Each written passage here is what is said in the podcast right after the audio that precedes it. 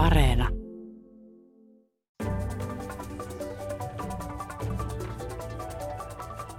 Miten turvallisuuspoliittinen ajattelu EU:ssa on muuttunut nyt, kun Ukrainan sota on ollut käynnissä ja miltä vaikuttaa se ajatus, että Saksa tulee lisäämään puolustusmenojaan ja minkälainen on Venäjän tilanne, kun ajatellaan EUn turvallisuutta.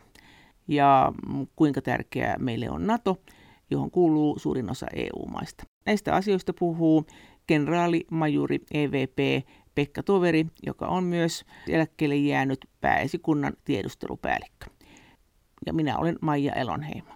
Mutta miten tämä Ukrainan sota on vaikuttanut EU:hun? Tämä on kuitenkin osoittanut EUn yhtenäisyyttä, että EU on pystynyt vetämään rivejä kiinni ja yhdessä pystytty nopeasti päättämään pakotetoimista Venäjää vastaan. Ja se on jotain, mitä pitäisi niin jatkossakin kyetä tekemään, löytää sitä yhtenäisyyttä tekemään tämmöisiä kovia päätöksiä silloin, kun on yhteisessä turvallisuudesta kysymys. Sitten tietenkin on se, että miten sitä puolustusta voitaisiin hoitaa.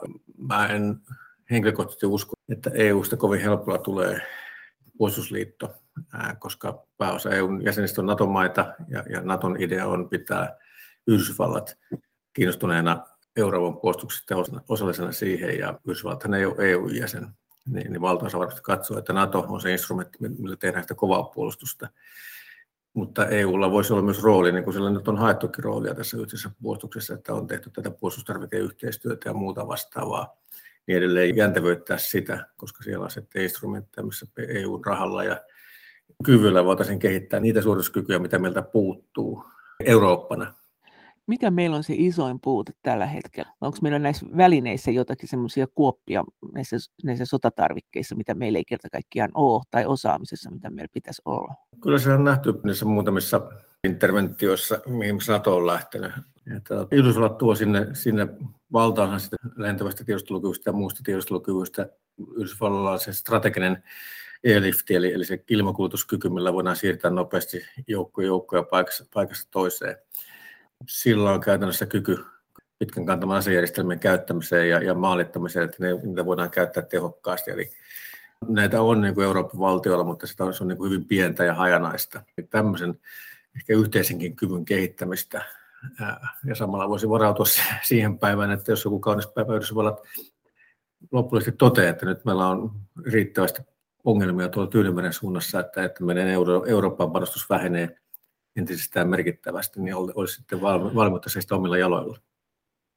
tarkoitatko nyt sitä, että me tarvittaisiin tätä tutka- ja tiedustelutavaraa lisää ennen kaikkea, vai tarvitaanko me ihan niin kuin jotakin ohjuksia, tykkejä, hävittäjiä? Mitä me tarvitaan? No siis kyllä mä sanoisin, että tykkejä ja hävittäjiä Euroopalla on ihan hyvä. Olisi tietenkin, olisi tietenkin helpompaa, jos ne olisi vähän niin kuin enemmän samaa kalustoa nyt, kun kaikki isot Euroopan, Euroopan maat ne rakentelee omiansa, mutta tosin kyllä siinäkin nyt on esimerkiksi Saksa ja Ranska päässyt vähän eteenpäin tuossa puolustusyhteistyössä, mutta niin kuin sanottu, tuosta perusrautaa, sitä kyllä varmasti on ihan, ihan riittävästi, mutta tarvittaisiin just näitä strategisia suorituskykyjä, niin sanottu tiedustelua, oli sitten satelliittitiedustelua, oli sitten lentävää tiedustelua ja, ja tosiaan tätä kulutuskykyä, strategista kulutuskykyä, tämmöisiä kykyjä tarvittaisiin. Niitä on niin kuin hyvin hajanaisesti noilla isommilla valtioilla, mutta ei mitään sellaista yhteistä järjestelmää.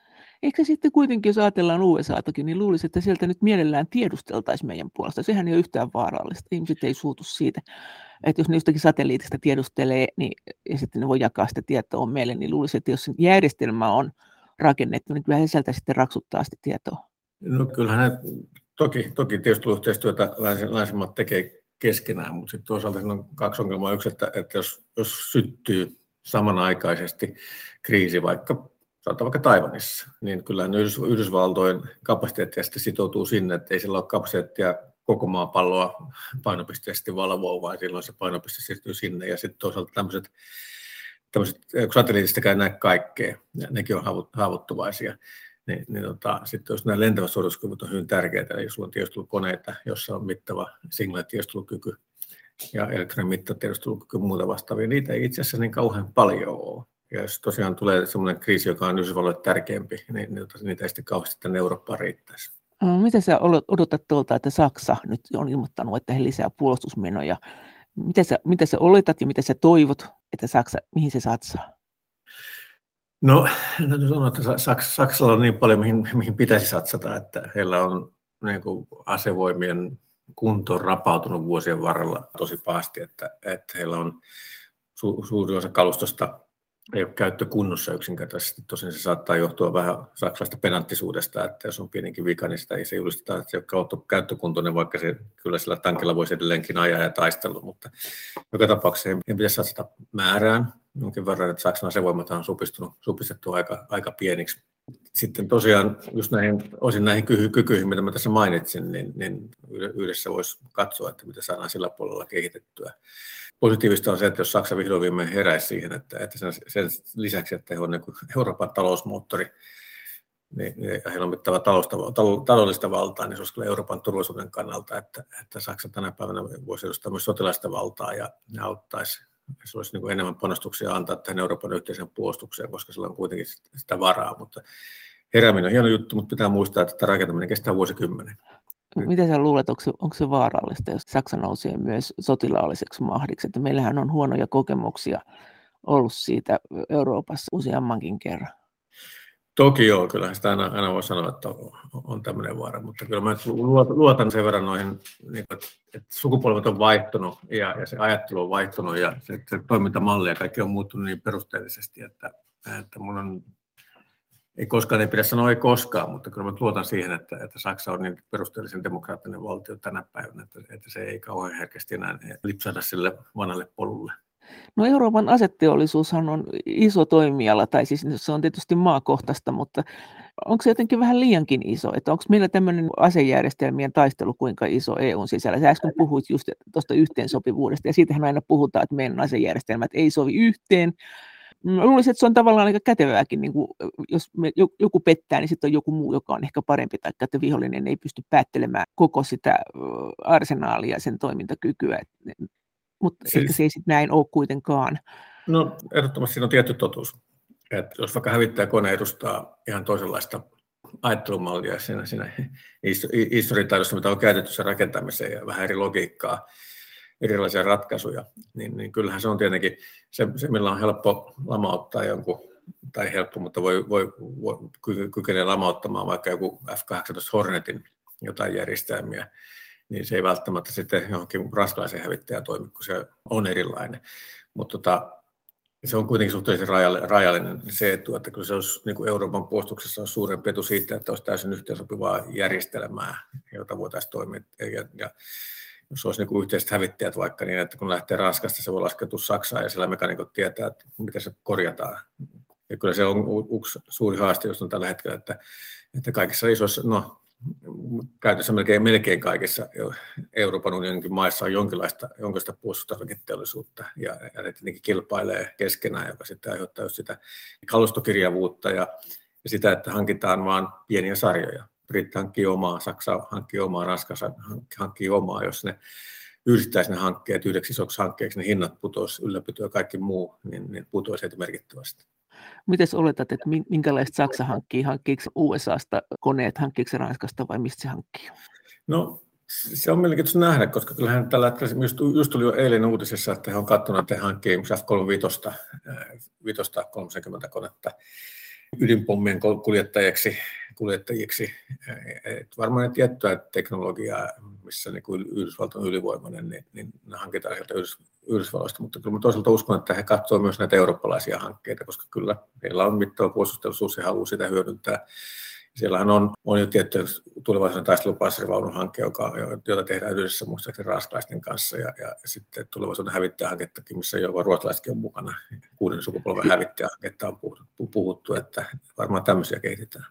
Ja siis sanoit sä, että ne aikoo ruveta kuljettamaan ydinpommeja lentokoneella. No, näin no. pitkällä. Kohtahan niillä on ydinasekin sitten. No siis Saksalla ei ydinasetta, mutta Saksalla on sopimus Engl- Yhdysvaltojen kanssa, että, että tarvittaisiin yhdysvaltalaisia, yhdysvaltalaisia V61 ydinpommeja, joita on jonkun verran Eurooppaan sijoitettu, niin he tarvittaessa pystyvät sitten niillä operoimaan. Että heillähän oli muistaakseni tornadohävittäjiä, jotka oli tähän varattu, mutta ne on nyt vanhenemassa, eli pitäisi korvata jollakin koneella, joka tähän pystyy. Eli he, okay. heillä ei ole ydinasetta, he ei pysty sitä käyttämään ilman Yhdysvaltojen lupaa ja yhteistä päätöstä. Mutta kun sanoit, että ne on varastoitu tänne, kyllähän ne sitten pystyy käyttämään niitä. Edelleenkin, että, että vaikka, vaikka se varastus olisi olemaan vaikka Saksassa, niin ei siis se tarkoita, että, että se ydinpommi pystytään ottamaan käyttöön ilman amerikkalaista lupaa. Miten niin? On... Nehän vaan voi mennä ja ottaa sen pommin sieltä, eikö? No, no kyllä ne on kaikki, kaikki suojattu erilaisilla koodauksilla muilla vastaavilla, niin että, että se, se autorisointi, autorisointi että, että se on laillinen lupa käyttää sitä asetta, niin se on aika moniportainen, monen kertaan varmennettu systeemi. Yhdysvaltain presidentistä se lähtee liikkeelle, että ei se, ei se tosiaan käy, onnistu sillä, että kävelee sinne ja heittää pommin kyytiä ja lähtee menemään. Siis sä sanoit laillisesti, mutta siis teknisestikään sitä ei pysty avaamaan, ei, on koodien ei, takana. Ei, Vai? kyllä sä voit, niin sä voit pistää se koneeseen kiinni ja pudottaa se, mutta ei se räjähdä. Sehän kuulostaa järkevältä. Onko jollakin muulla kuin Saksalla tämmöisiä sopimuksia? Onko meillä tämmöisiä piiloydinasevaltioita muitakin? No, no kerran, Saksa ei ole ydinasevaltio, vaikka se, se on Naton piirissä sovittu, että on kyky niitä tarvittaessa, tarvittaessa kuljettaa ja käyttää. Onko jollain muullakin? No siis no, Britannialla ja Ranskallahan on oma ydin, ydinaseensa, niin. mutta ja totta puheen mä en, en muista, en sano mitään, että valehtelee kenen muun kanssa samasti sovittu tämmöistä. Kenraali majuri EVP Pekka Toveri, mm, kun me kuitenkin todennäköisesti nyt ainakin juhlapuheiden mukaan, niin EU on sitä mieltä, että me nyt keskitytään tähän puolustukseen eikä niinkään hyökkäämiseen. Mm. Eikö näin ole? Ja e, mitä tämä tarkoittaa näille meidän välineille, mitä me tarvitaan tulevaisuudessa? Siinä nyt ei kauhean, se, niin kun puhutaan puolustuksesta ja hyökkäyksestä aseista, niin se on vähän väärä mielikuva, että käytännössä melkein kaikki aseita voi käyttää sekä että tarkoitukseen. Ja, ja monessa mielessä puolustus on paras hyökkäys. Ei tarkoita sitä, että pitäisi lähteä hyökkäämään niin oman alueen ulkopuolella, mutta sitten jos joku tunkeutuu sun alueelle, niin sen lyömisessä hyökkäys on paras puolustus. Ei, et se voi jakaa niitä kahteen luokkaan noin helposti. No entäs sitten tämä ydinase-asia, niin eikö nämä nykyiset ydinaseet ole semmoisia, että jos ne nyt tipahtaa maahan, niin ei ne välttämättä räjähdä, että jos ne pystytään torjumaan jollakin ohjuksella, niin se sitä tarkoittaa, että se tussahtaa maahan ja räjähtää siinä, vaan Joo, ei, ei ne, niissä on aika, aika monen, moninkertaiset varmistukset niissä taistelukärjissä niin, että ne räjähtää suunnitellulla tavalla, räjähtää tietyssä korkeudessa, tietyllä korkeudella tai muuta vastaavaa tietyssä vaiheessa. Just sen takia ne eräiden lähdön yhteydessä, tai että, että jos vihollinen pystyy iskemään siihen lavettiin, niin se ei sitten räjähdä sillä omalla maalla. Mutta miten tämä ydinaseiden torjunta, tämä, kyllä nyt varmasti sitä suunnitellaan. Minkälaisia keinoja siihen on? Eikö, eikö tästä nyt ole puhuttu, että että esimerkiksi tämmöiset laseraseet, niin ne tulee no. pystyy blokkaamaan näitä aika hyvin, jos niitä on tarpeeksi, ja halvalla näitä ydinaseita. No, no Amerikasta on varmaan pisimmällä tässä ohjusten torjunnassa, ja, ja heillähän on rakennettu tuonne Länsi-Yhdysvaltoihin ja Alaskaan. Kaliforniassa ja Alaskassa on torjuntaohjusyksiköitä, ja ne tavoitteena on torjua mahdollinen Pohjois-Korean ohjusisku. Ne on periaatteessa ihan niin ilmatorjuntaohjuksia, mutta, mutta steroidella. Eli, eli heillä on mittava tutkajärjestelmät, missä havaitaan se ohjus, pystytään laskemaan lentorata ja sitten pystytään ampumaan torjuntaohjuksia, jotka joko törmää tai räjähtää sen lähellä ja tuhoaa sen ohjuksen, että se ei pääse maaliinsa. Mutta Yhdysvalloilla on kyky niin Pohjois-Korean kaltaisen hyökkäyksen torjuntaan yksittäisiä ohjuksia, ehkä, ehkä pienempi, pienempi parvi mutta ei, ei semmoinen, jos puhutaan massamaisesta ydinhyökkäyksestä, mihin Venäjä pystyy, niin ei heillä ole torjuntajärjestelmiä sitä vastaan, ei, ei, ei kellään, kellään ole. Ja toisaalta niin on kehittyneempiin ydinohjuksiin pystytään jär, tota, tekemään järjestelmiä vaikeuttamaan sitä torjuntaa. Ne voi, ne voi liikehtiä, ne ohjukset, niissä ne, ne, voi, ne voi levittää harhamaalle ja, ja, niin edespäin. Että se on aika haastavaa. Kyllä näitä lasereita on tutkittu, että, että jos nostetaan isoon, isoon lentokoneeseen, pannaan laseria, se on siellä sitten odottelemassa, kun se ohjus lähtee nousuradalle, niin siihen voidaan laserilla ampua. Ei niistä ole vielä tullut mitään niin kuin operatiivisesti toimimaan järjestelmään. että se on aika hankalaa. Että sä et pysty vetämään esimerkiksi tähän meidän itärajalle niin jotakin laserseinää, että tästä nyt ei tule läpi. Ei, ei todellakaan, ja, ja, ja pelkästään sen takia, että Suomen sää on mikä, mikä on, niin täällä maan, maanpinnassa niin tota, laserin käyttö on usein aika hanka, hankalaa, jos on talviaikaa sumua ja kosteutta ilmassa muuta vastaavaa. Totta kai jos saat ne lentokoneeseen sinne pilvin yläpuolelle, niin toimii paremmin, mutta jälleen kerran äärimmäisen kallista, äärimmäisen vaikeaa ei ole helppo toteuttaa. Entäs nämä perinteisemmät ohjustorjunnat? Kuinka suuren prosentin ydinaseista ne pystyy, tai pystyykö ne ollenkaan niitä torjumaan?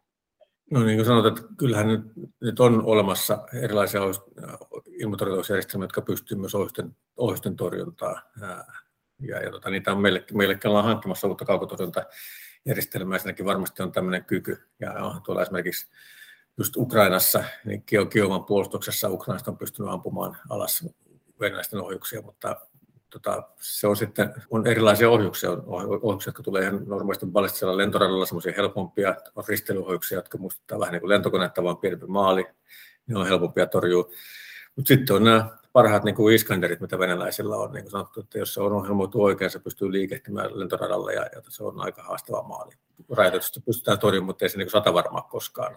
Ja sitten se torjuttava alue on aika pieni. Eli se yksi ohjusyksikkö ei pysty puolustamaan koko puolta Suomea, vaan se pystyy pääkaupunkiseutua ehkä torjumaan. Mutta edes sen, voitaisiin mennä johonkin mm. läjään ja sitten sit siitä torjuttaisiin niin ympäriltä mahdolliset ydinaseet ja muut ohjukset. Joo, no, mä luulen, että tässä, tässä niin kuin just niin kuin ydinaseessa yleensäkin, niin se, se on se, äh, se vastaiskun pelko on se paras, paras puolustus. Eli, eli toinen ei uskalla välttämättä käyttää omia järjestelmiä, kun tietää, että vastapuolella on vastaavanlaisia, se voi iskeä takaisin ja kummallakaan ei kykyä torjua kaikkia, niin, niin se rajoittaa sitä käyttöä.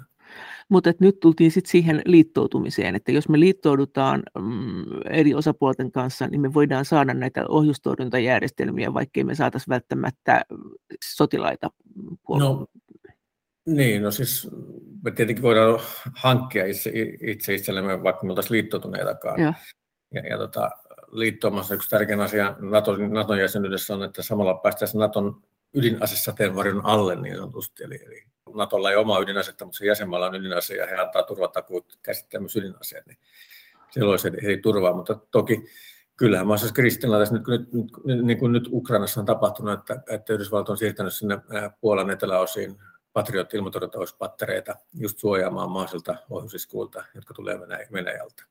Se annetaan vain jäsenillä. Mm, kuinka luotettavat ne on ne turvatakuut?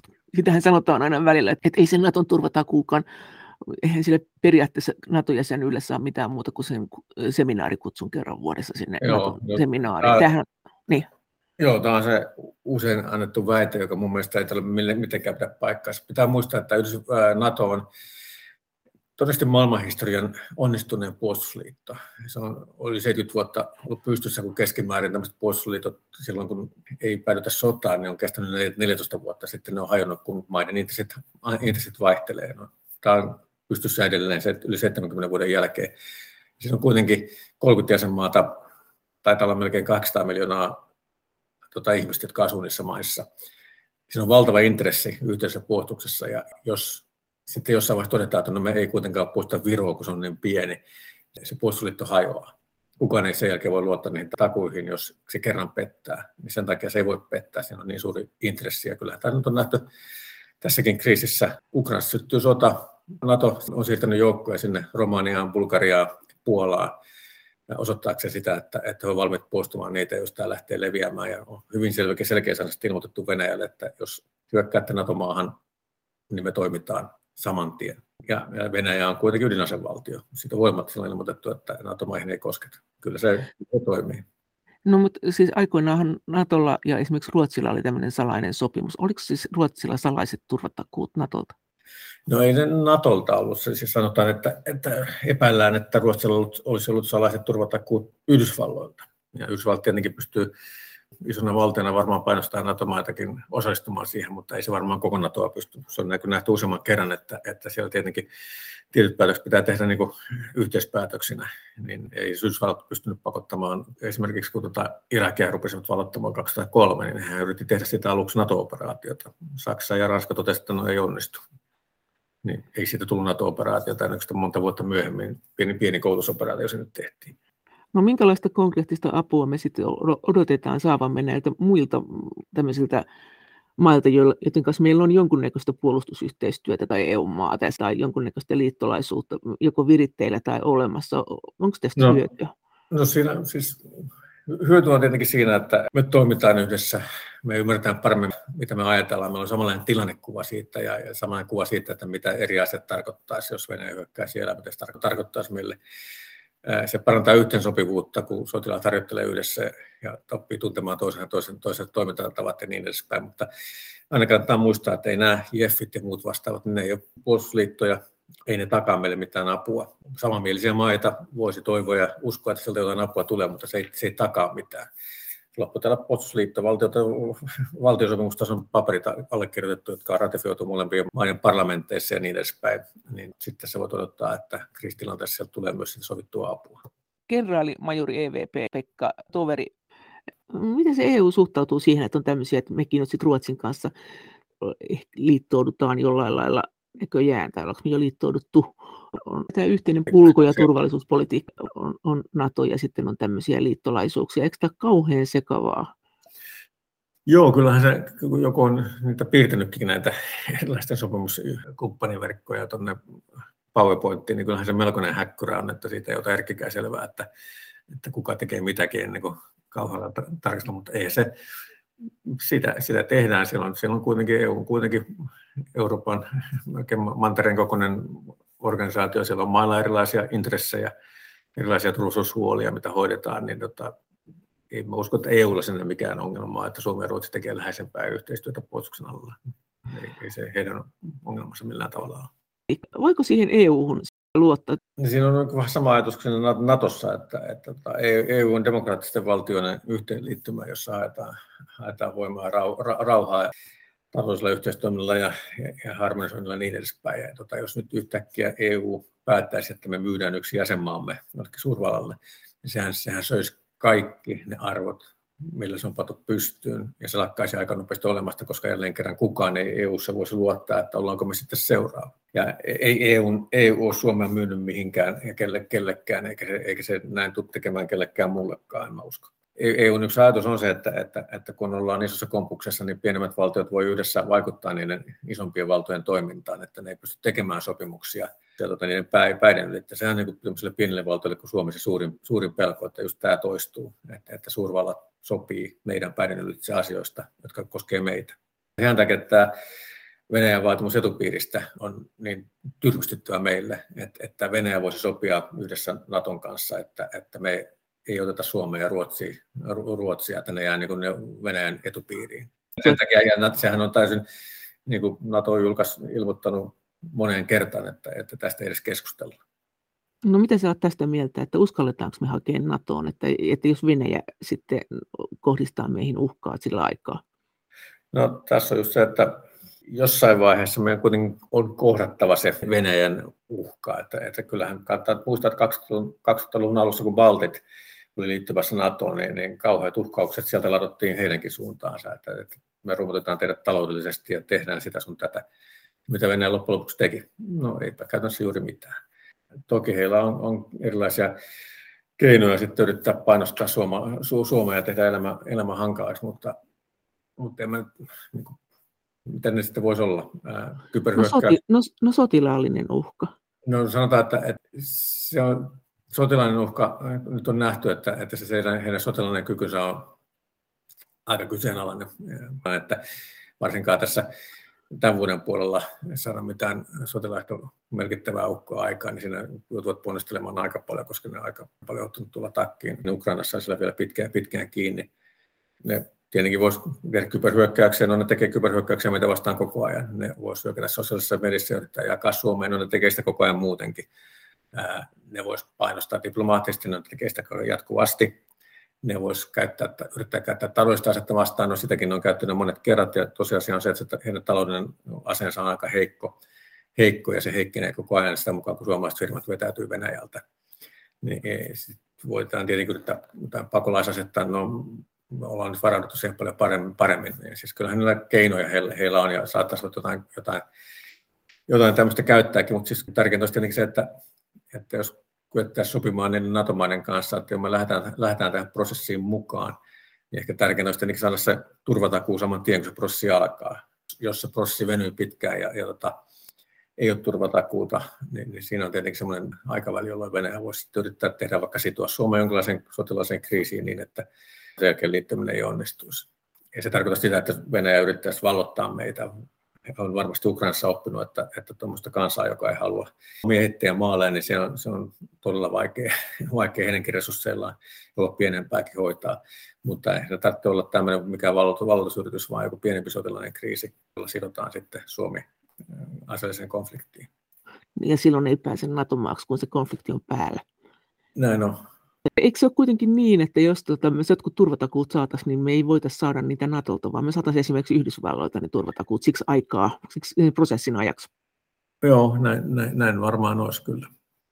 Mitä sä oletat, että nyt kun Niinistö kävi Yhdysvalloissa, se on tietenkin salaista, mitä siellä sovittiin, mutta siis ihan, ihan tyytyväisen näköisenä se sieltä tuli ja sitten kuitenkin oli vaan niin kuin, että ollaan nyt niin hyvät kaverit. No nyt ei kyllä kuulosta kovin hienoilta tuloksilta. Kuulostiko sinusta? No kyllä, siellä tota, käsittääkseni puhuttiin, että, että, että pyritään, pyritään tuota kiinteyttää ja lisäämään tätä yhteistyötä ja niin edespäin. Vaikea sanoa tosiaan, mitä siellä on yksityiskohdista keskustelua, mutta, mutta kyllähän tämä on niin kuin yksi niistä, niin kuin mä sanottu, että, että tota, jos, jos liittynyt, niin kannattaa liittyä vahvojen kanssa. Niin, niin että, että, tota, kyllähän meidän puolustusyhteistyön kumppaneista Yhdysvallat on tärkein, paljon tärkeämpi kuin Ruotsi koska Yhdysvalloilla on voimavaroja kristilanteessa. Jos niin tässä Pohjois-Euroopassa syntyy kriisi, niin, niin saa vain niin talvisota. Ruotsilla ei ole paljon antaa. Ruotsin puolustus oli ennen talvisotaa käyvä ruumenilla. Se oli, ne antoi jopa 40 prosenttia heidän hävittäjäkoneistaan, ja se ei ollut kauhean montaa, koska niillä oli niin, niin heikko tilanne. Sama tilanne se on tänä päivänä, mutta Yhdysvalloilla niitä resursseja on. Sen takia toi hävittäjähanke, että päätettiin hankkia amerikkalainen hävittäjä, on mun mielestä niin puolustuksen kannalta äärimmäisen tärkeä, koska se on FMS-hanke, niin sanottu Foreign Military Sales-hanke. Siinä Yhdysvaltain hallitus sitoutuu ei pelkästään myymään meille sitä materiaalia, se sitoutuu siihen, että se järjestelmä, se suorituskyky on meillä käytössä kaikissa tilanteissa myös sota-aikana, jolloin sieltä sitten tulee vara, varaosaa ja ampumatarviketta ja muuta vastaavaa, että se järjestelmä toimii. Kenraali majori EVP Pekka Toveri mikä intressi nimenomaan, nyt ajatellaan EU-maita, niin mikä, mikä intressi nimenomaan Yhdysvalloilla on olla meidän kanssa väleissä? Minkä takia, mehän ollaan siis tosi vaivalloinen maa, kun meillä on tätä rajaa näin paljon ja eihän tämä ole mitään niin läpihuutojuttu, että joo, me ollaan teidän kaverit. Että Tosiaan tähän... on se, että jos, jos katsoo niin karttaa, niin, niin Suomi, Suomi puolustaa jo nyt, nyt äh, Naton pohjoista sivustaa. Meidän sijainti on sellainen, että jos nyt NATO ja Venäjä päättyi sotaan, mihin mä en usko, mutta hypoteettinen tilanne, päättyi, päättyi sotaan. Venäjä haluaisi päästä Atlantille, saada sotilasveneensä Atlantille vaikeuttamaan näitä merikuljetuksia, jotka tulisi Amerikasta tuomaan täydennyksiä Eurooppaan ja uhkaamaan Eurooppaa niin kuin takaportin kautta. Niin sen pitäisi päästä sinne Atlantille, se edellyttää sitä, että pitäisi ottaa pois Norja haltuun ja, ja, ja luoda siihen edellytyksiä. Ja pois Norjan haltuunotto ilman, että menee Suomen kautta on äärimmäisen haastavaa ja vaikeaa ja hidasta. Ja, ja, tota, puhumattakaan sitä ilmahyökkäyksen tekemisestä ja, ja operoinnista sinne pois Antanin suuntaan, niin, niin me puolustetaan nyt jo Naton sivusta. Ja sen takia Yhdysvaltojen, me ei ota tästä artikla 5 antamaan suojaa tota, jostain kumman syystä, niin, niin maksuksi siitä, vaan me tehdään se ihan ilmatteeksi.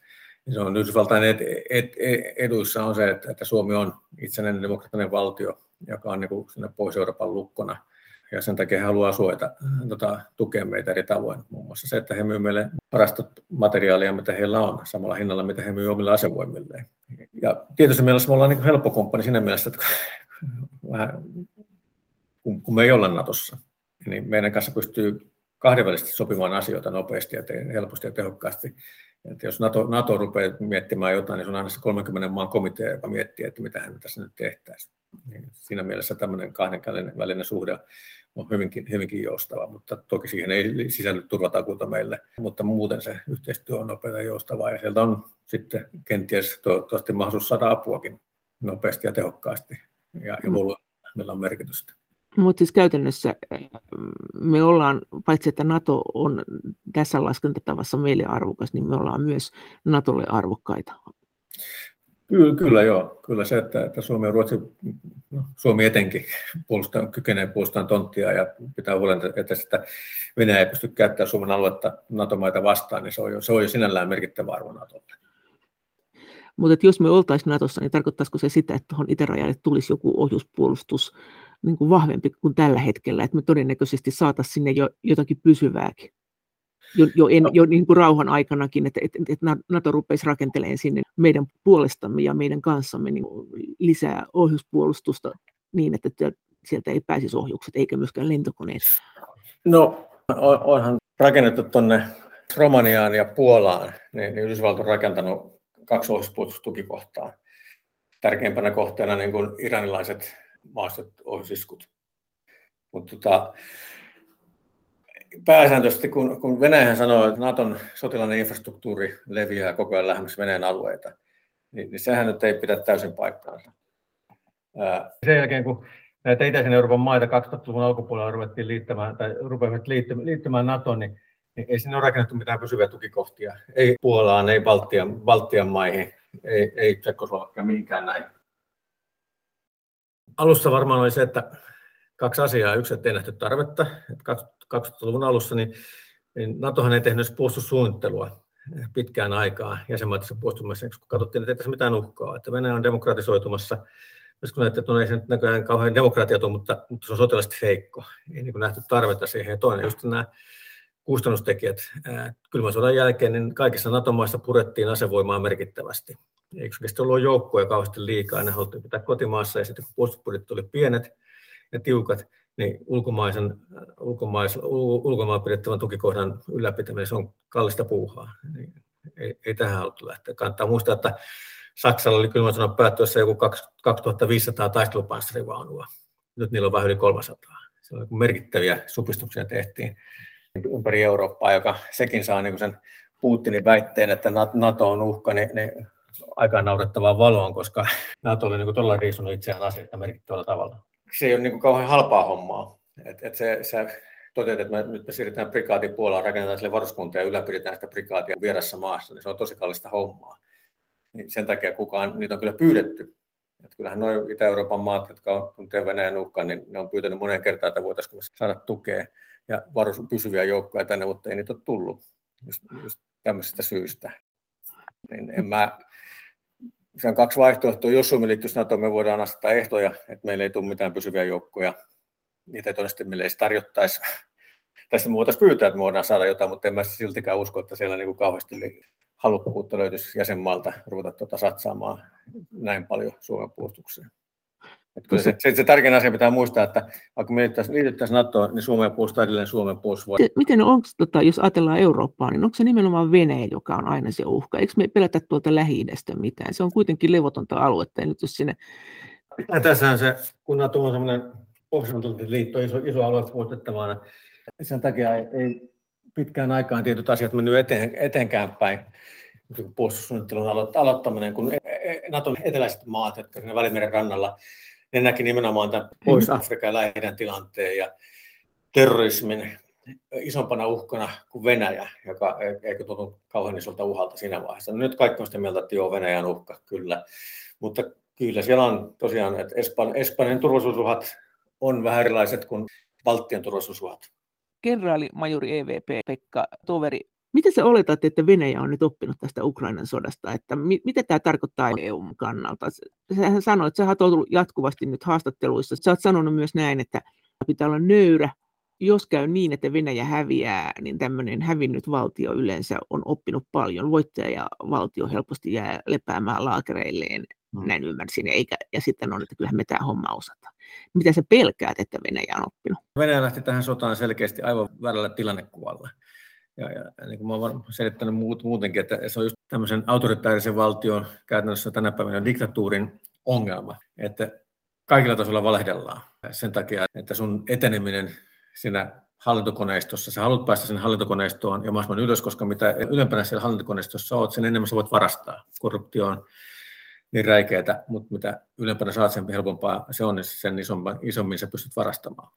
Ja sun eteneminen siinä organisaatiossa, se on ihan sama mikä organisaatio on, niin perustuu siihen, että pääosin, että ei siihen, miten hyvä sä oot siinä työssä, miten pätevä sä oot, vaan se, että tykkääkö pomosusta. Ja sen takia sä kerrot pomolle vaan semmoisia uutisia, kun arvioit, että pomo haluaa kuulla. Tämä nyt ei välttämättä ihan kaikissa jossain heidän talousministeriössä ja muussa toimi, mutta ainakin näissä turvallisuusjärjestöissä tämä toimii tällä tavalla. Ja, ja sitten kun sä oot jossain FSP, heidän turvallisuuspalvelu, joka nyt ei ole sinällään puhdas tiedustelupalvelu, mutta se nyt sai selkeästi hoitaakseen tämän Ukraina-keissin, niin siellä töissä. Ja kerrot presidentille, että, että kun hän on sanonut, että nyt pitää valmistautua siihen, että me valataan Ukraina ja pitää luoda verkostot niin, että saadaan nopeasti valta vaihdettua muuta vastaavaa. Ja kun se ei ole onnistunut, niin siitä huolimatta todennut, kerrot pomolle, että kaikki on hienoa, me ollaan valmiudessa, Ukraina kaatuu kevyesti, ne ei halua taistella ja höpö, höpö, höpö olettaen ja toivon, että, että ei pomo nyt niin hullu, että se hyökkäisi sinne Ukrainaan. Ja, ja sitten, sitten kun Putin on kerrottu, että tämä tämä helppo homma, helppo B, me pystytään ottaa Ukraina koska tahansa. Ja sitten se tekeekin sen päätöksen.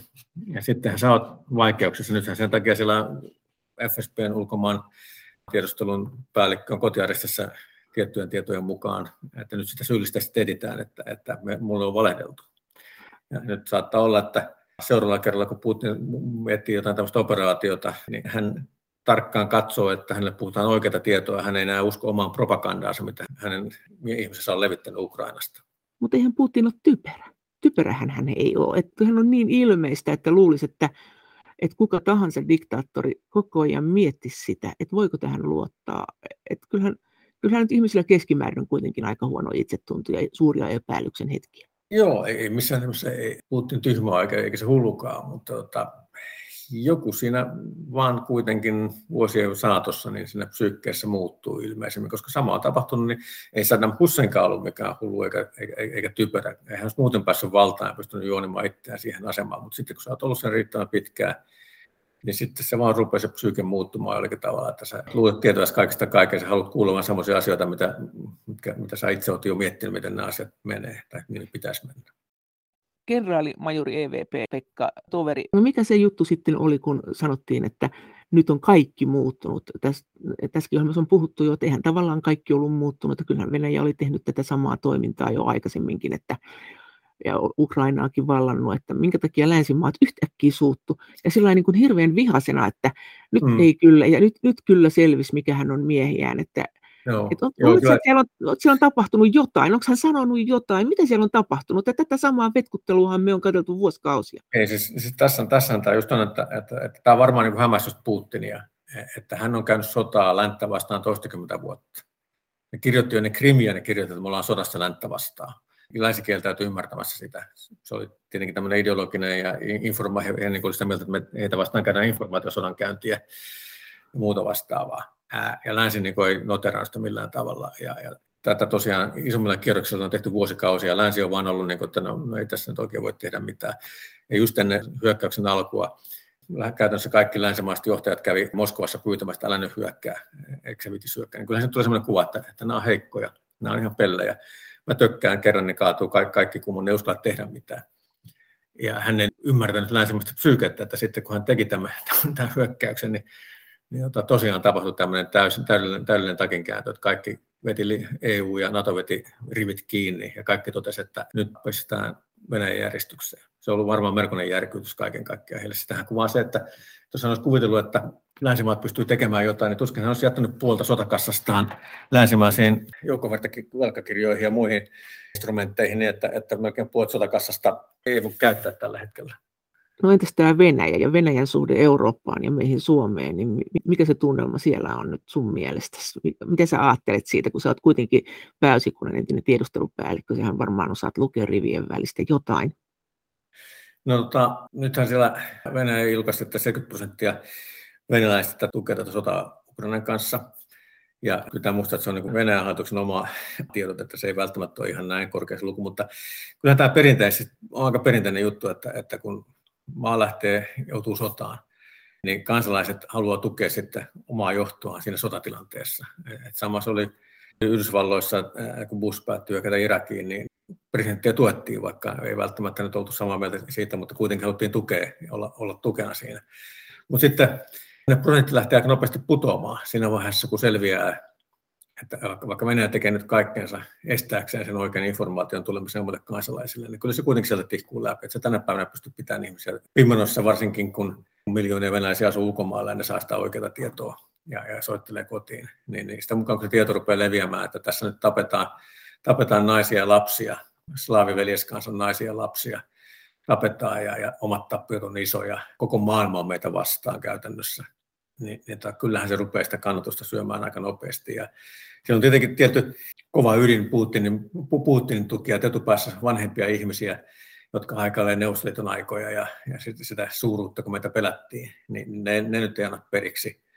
Ja sitten on tuolla pitää muistaa, että Venäjä on pelkkää Moskovaa ja Pietaria, mutta siellä periferiassa köydessä asuvat ihmiset, niitä nyt ei välttämättä kauheasti tämä asia edes koske. No se joka päiväisessä elämässä on ihan riittävästi vastusta, tarvitsee miettiä sotia.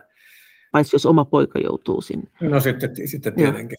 Mutta sitten nuori väki, ja ne, joilla on vähänkin kyky, kykynyt, nehän pakenee maasta. Se, Venäjä on kärsinyt tuosta aivovuodosta viimeiset 10-15 vuotta, ja se vaan kasvaa ja kasvaa. Niin ne parhaat kykenevämmät, osaavammat ihmiset häipyy sieltä. Ja, ja se syö sitä valtiota paljon, ja se on osoitus siitä, että kun ihmiset tietää, että osa on niin rohkeita, ne lähtee protestoimaan. Siellähän on niin tuhansia on pidätetty sen takia, että on protestoitu sotaa vastaan. Todella rohkeita ihmisiä. Mutta tota, pääosa on semmoisia, että ei ne uskalla siihen lähteä, jolloin ne äänestää jalo, jalo, jaloillaan. Et, et kyllä se tällä hetkellä vielä varmaan, voisin uskoa, että ehkä, ehkä suur, suurempi osa venäläistä tukee sitä sotaa, kun ei tue, koska ne on ottanut sen propagandapiikin, missä kerrotaan, että Ukrainasta on fasisteja, jotka tappaa venäläisiä lapsia, mutta se, mä uskon, että se muuttuu aika nopeasti se mieliala. Tuomas Forsberg sanoi tässä ohjelmassa, että itse asiassa tämmöiset taloudelliset pakotteet, ne, ne, ne usein yhtenäistää sitä kansaa, että on tämä ulkoinen uhka, jota meitä kiusaa, ei, järjestää tämmöisiä taloudellisia pakotteita, että ei se välttämättä sen vallanpitäjän suosiota syö, niin kuin EUlla ja länsimailla on ollut tarkoitus tässä. Miten sä, no, miten sä tämän näet?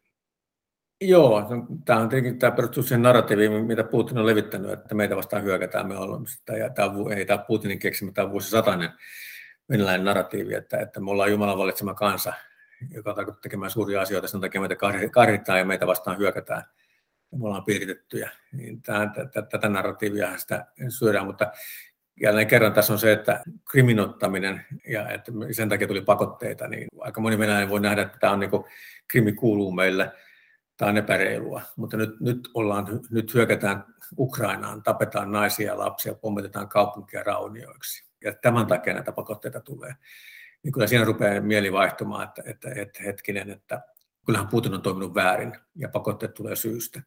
Että kyllä ne varmaan jonkin aikaa yhtenäistää, mutta sitten, sitten kun ne rupeaa vaikuttaa sinun niin kuin jokapäiväiseen elämään, oma, omaankin talouteen merkittävästi, joka on viimeiset kahdeksan vuotta mennyt alaspäin jo valmiiksi, ja sitten tosiaan kun tulee oikeita tietoa siitä, mitä Ukrainassa tapahtuu, niin kyllä mä uskon, että, että se, sillä on vaikutusta, miten venäläiset näkee tämän sodan ja Putinin kannatuksen kenraalimajori EVP Pekka Toveri, miten tämä, kun presidentti Niinistö nyt puhuu kovin paljon puhuu tästä asiasta, että Putin puhuu tästä äiti-Venäjästä, että äiti-Venäjän pitää kasvaa, voida hyvin. Mutta mikä, mikä tämä äiti-Venäjä juttu on, että näin äkkiä kun tuommoinen lävähtää silmille, että joo, tässä onkin nyt kysymys äiti-Venäjästä, jonka pitää voida hyvin, niin kyllähän sitä nyt kuitenkin niin kuin perinteinen käsitys äidistä on se, että äiti haluaa, että lapset voi hyvin ja lapset on hengissä, eikä että lapset tappaa toisiansa. Mikä Joo. ihmeen äiti Venäjä tämä tämmöinen on, hirviö äiti, joka haluaisi syödä lapsensa. Eikä he tämmöistä rakasta. Eikö äiti Venäjä asia tämmöinen niin kuin emo, joka haluaa niin. hyvää hmm. kaikille? Miten, miten, miten tämä logiikka tässä pyörähtää?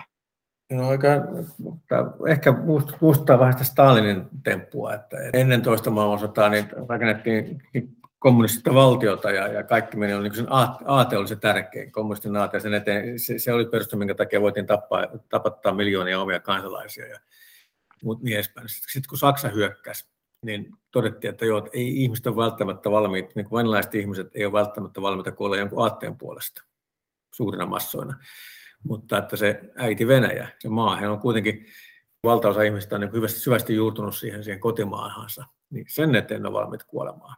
Ja, ja nyt tota, sehän, täällä muutamat, muutamat tutkijat on kuvannut, kuvannut sitä, sitä tätä Putinin historian uudelleen kirjoittamista ja, ja positiivista näyttää, että, että kun Venäjän kansalaisilla ei ole mitään tulevaisuutta, talous on kuralla eikä, eikä, se, eikä sieltä ole nähtävissä oligarkit silovikit kyllä rikastuu, mutta ei venäläistä kansa, Venäjän kansa ei tule rikastumaan. Heillä ei ole niin mitään tulevaisuutta.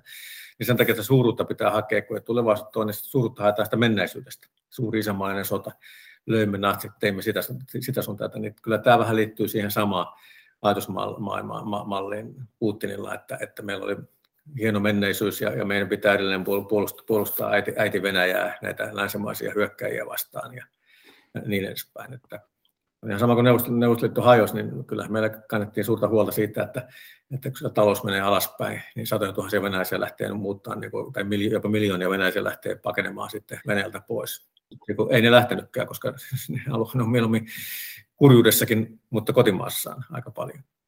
Mutta tämä on nyt tämä äiti Venäjä semmoinen äiti, että se ei halua, että lapset kasvaa ja muuttaa omilleen, kuten Ukraina. Tämä on tämmöinen ihan erityistyyppinen äiti. No se on vähän, se on vähän kerrotunut äiti kyllä. Mutta miten sä luulet, että kun, miten tässä sitten tulee käymään, että kun nuoriso kasvaa, niin mikä tämä on tämä Venäjän jatko? Siis tämähän nyt koko tämä Putinin lähipiiri on 70 vielä, va, vielä toimii muutaman vuoden varmaan ihan hyvin, mutta sitten kun alkaa kolkutella 90, niin kyllä sitten varmaan väsymys iskee jo. Joo, siis kyllähän tämä on niinku ihan Neuvostoliitto 2.0, vähän huonompi versio vielä, vielä mihin ollaan menossa. Ja, ja Putin on menettänyt nuorison. Että kun katsoo näitä galluppeja, mitä se on tehty, niin, niin ei, ei nuoriso usko hänen sanomaansa pääosin, että toki, toki osa uskoo niin kuin aina ja osa näkee, että tässä on tulevaisuutta, että mä, mä, mä menen FSPlle töihin ja, ja mä tienaan sieltä miljoonia niin kuin isäni teki varastamalla. Niin, jota, mutta pääosa nuorisosta ei enää usko tähän Putinin ideaa ja Venäjän suuruudesta ja autoritaarista johtajuudesta. Se on niin kuin Ja ne, jotka pystyy, pystyy niin pakenee maasta, sinne jää sitten ne tosi uskovat, joilla ei ole kauheasti enää annettavaa sille valtiolle. Ei se, ei se niin kuin hyvältä näytä se Venäjän tulevaisuus pitkällä juoksulla. Mutta eikö se just tavallaan näytäkin hyvältä, että kun tavallaan me ollaan aina kun Venäjä on tehnyt jotakin meidän kannaltamme kamalia asioita, niin mä oon aina ajatellut, tai jotenkin selitetty, että tämä on tämmöinen venäläinen kansan luonne, kuulostaa tietysti vähän rasistiselta. On venäläinen kulttuuri, se ei muutu, mutta kyllähän muutkin kulttuurit muuttuu. Ota, kannattaako meidän enää, siis mitä sä luulet, että mikä tämä niin kuin puolustuksellisesti meidän tulevaisuus on, että voiko ajatella, niin kuin kiinalaiset nyt just sanoo, että liittolaisuudet äh, hajoavat, mutta eturistiriidat pysyvät, niin luuletko, että tämä on, tulee olemaan aina tätä vai koska tämä helpottaa? No, mutta kyllä se varmaan jossain vaiheessa helpottaa, mutta se ottaa aika pitkän ajan. Venäjällä se kulttuuri on ollut, se on autoritaarista johtajien johtama valta ollut aina. Siinä on se lyhyt Jeltsinin kausi, tuota, kun Neuvostoliitto hajosi joka oli kauheita kaaosta, ja sitä muistellaan niin kuin pahalla, että, että tiukka kuri on parempi kuin semmoinen kaos, missä elettiin.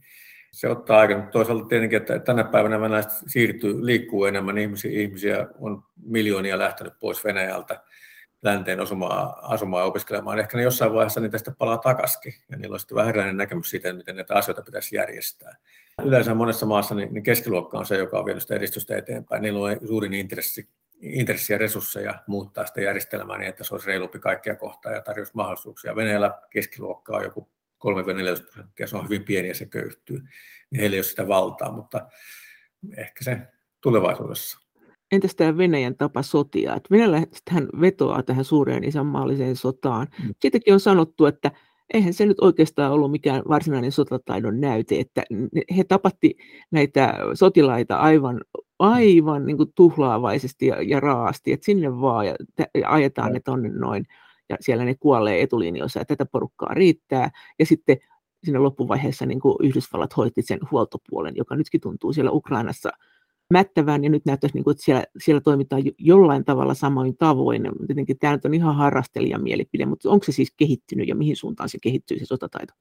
No sanotaan, että, että venäläiset on sotataidossa ollut aina länsimaita edes, edellä, että, että 20-30-luvulla ne puhuivat jo niin tämmöistä syvästä, syvästä manövereistä ja, ja, ja salama, vähän niin kuin salamasodasta, mitä saksalaiset sitten vasta paljon myöhemmin rupesivat miettimään. Ja, ja, ja niillä on niin tämmöinen sotatieteellinen tutkimus ollut silloin pitkät perinteet pitkä historia. Ne on niin taitavillut siinä. Toki just toisen maailmansodan aikana, niin kuin mainitsit, niin sitä, niitä, ne teki hienoja operaatioita, mutta ne tehtiin kauhealla kustannuksella, että tappioista ei ollut mitään väliä. Sen, sen mikä, mitä Venäjä ei koskaan, ja tässä on tämä niin suuri virhe, mitä he teki, Neuvostoliiton hajoamisen jälkeen niin Venäjä on yrittänyt rakentaa miljoonan miehen ammattiarmeijaa. Ne ei ole pystynyt sitä tekemään, koska ne ei saa tarpeeksi rekrytoitua sopimussotilaita. Ne ei pysty yksisesti kouluttamaan sellaista armeijaa, joka pystyy tekemään niitä hienoja manövereitä ja operaatioita, mitä heidän parhaat ajattelee suunnittelee näkee mielessään. No sitten, sitten tuli, jotkut puhuu Gerasimo, Gerasimovin doktriinista, se nyt ei ole hänen keksintönsä, mutta, mutta se ajatus, että, että mehän voidaan käydä sotaa menemättä kineettiseksi, että ei mennä siihen varsinaiseen väkivaltaiseen vaiheeseen.